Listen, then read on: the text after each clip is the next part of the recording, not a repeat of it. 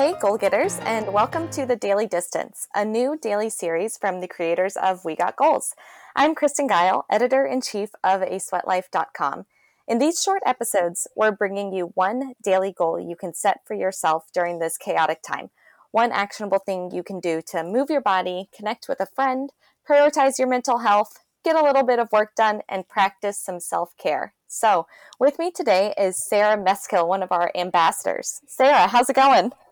It's going good, or as good as it can, uh, being confined to a house. How are you doing?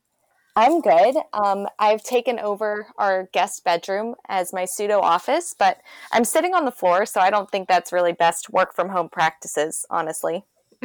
I would agree. You got to get a chair in there. I have a chair, but um, my boyfriend's laundry is currently occupying that space. So, oh well. um, Sarah, tell me about what your uh, daily goal is that you're setting or one little action that you're taking right now. Uh, it might be similar to others, but my goal and what I'm committing to is creating a morning routine that I can stick to and follow throughout the entire seven days of the week. So, whether it's a weekend or a work day during the week, I'm making sure that I stick to my normal morning routine. So that means taking my dog for a walk first thing in the morning, getting the fresh air, and making sure that it's at least 15 minutes. So I'm getting some steps in before I start my day. Mm-hmm. Um, I'm making sure I shower every day. So Ooh, staying clean. Wow.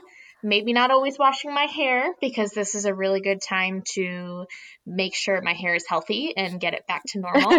um, but then putting on a little bit of makeup and just making myself feel good to start the day and pretend like everything is normal, even when it's a little bit unsettling. Uh, can I tell you a secret? Yes. I'm pretty sure that while we've been social distancing, I've forgotten to brush my teeth in the morning like every other day. Like, I, oh. I just don't think that is crust. It's usually a thing that I do before I leave the house. Mm-hmm. And I think I think I've just forgotten, but it sounds like you're doing much better than I am. It's really important. I find myself when I don't brush my teeth that I am usually in a bad mood and that if I find myself in a little bit of an irritable mood or um, just feeling like unsettled, I'll brush my teeth and it makes me feel a world of a difference better. So, I mean, that could be a tip for everyone you know what? I think it's safe to say that no matter what global ban- pandemic is happening, people should brush their teeth twice a day. It'll make you no matter what, even if you're not leaving the house. Um, have you always been a morning routine person, or is this something that you've just like always aspired to, and now you're finding you have no excuse not to?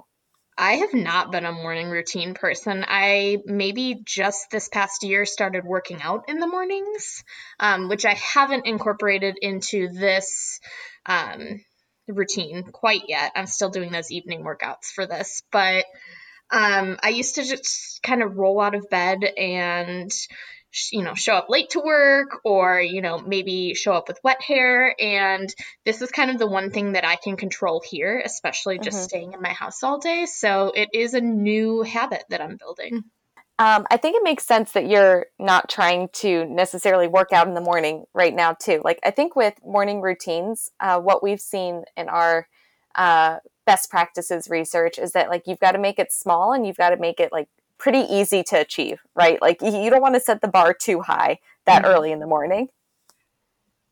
I agree. And it part of the workouts in the morning was getting a connection and getting out of the house and going to a gym. Um, and mm-hmm. I would mm-hmm. always reward myself with a smoothie after the gym. Um, so it, it, without that possibility, all of our gyms being closed, it's just not not as fun to make yourself a smoothie after you do a workout in your basement. And um, if you have neighbors, it's really not great if you're jumping around doing burpees at five in the morning. Um, I feel like I saw you comment on Maggie's Facebook Live workout video from Monday that uh, the mountain climbers were. So was that you who said something about mountain yeah. climbers and your neighbors? What was that? I was like, oh yeah, because she was like, all right, high knees for this finisher, and I was like, I have downstairs neighbors. I need to do mountain climbers. Like, like what is going on? Yeah, we're all learning how to live in um, close quarters with our neighbors for sure. Um, I'm definitely saying hi and smiling more at them and trying to trying to understand that yes, I'm the upstairs neighbor who is working out every day after work, but let me know if that gets to be too much and I will do more yoga. And you mentioned specifically that you wanted this routine to be something you could do every morning, um, seven days a week. So, what made you decide that? Nothing really changes in my day to day if I'm staying at home, other than the fact that I'm not required to log in and work on Saturdays and Sundays. So I wanted to keep the mindset and routine consistent throughout all of the days. So I'm waking up with the same attitude every day. Um, we're going to get through this. We are going to seize the day no matter what we're doing um, and not really fall into a trap of like Saturdays and Sundays Netflix binging. Mm-hmm. You know, getting out for that walk early is important. Eating breakfast at the same time is important.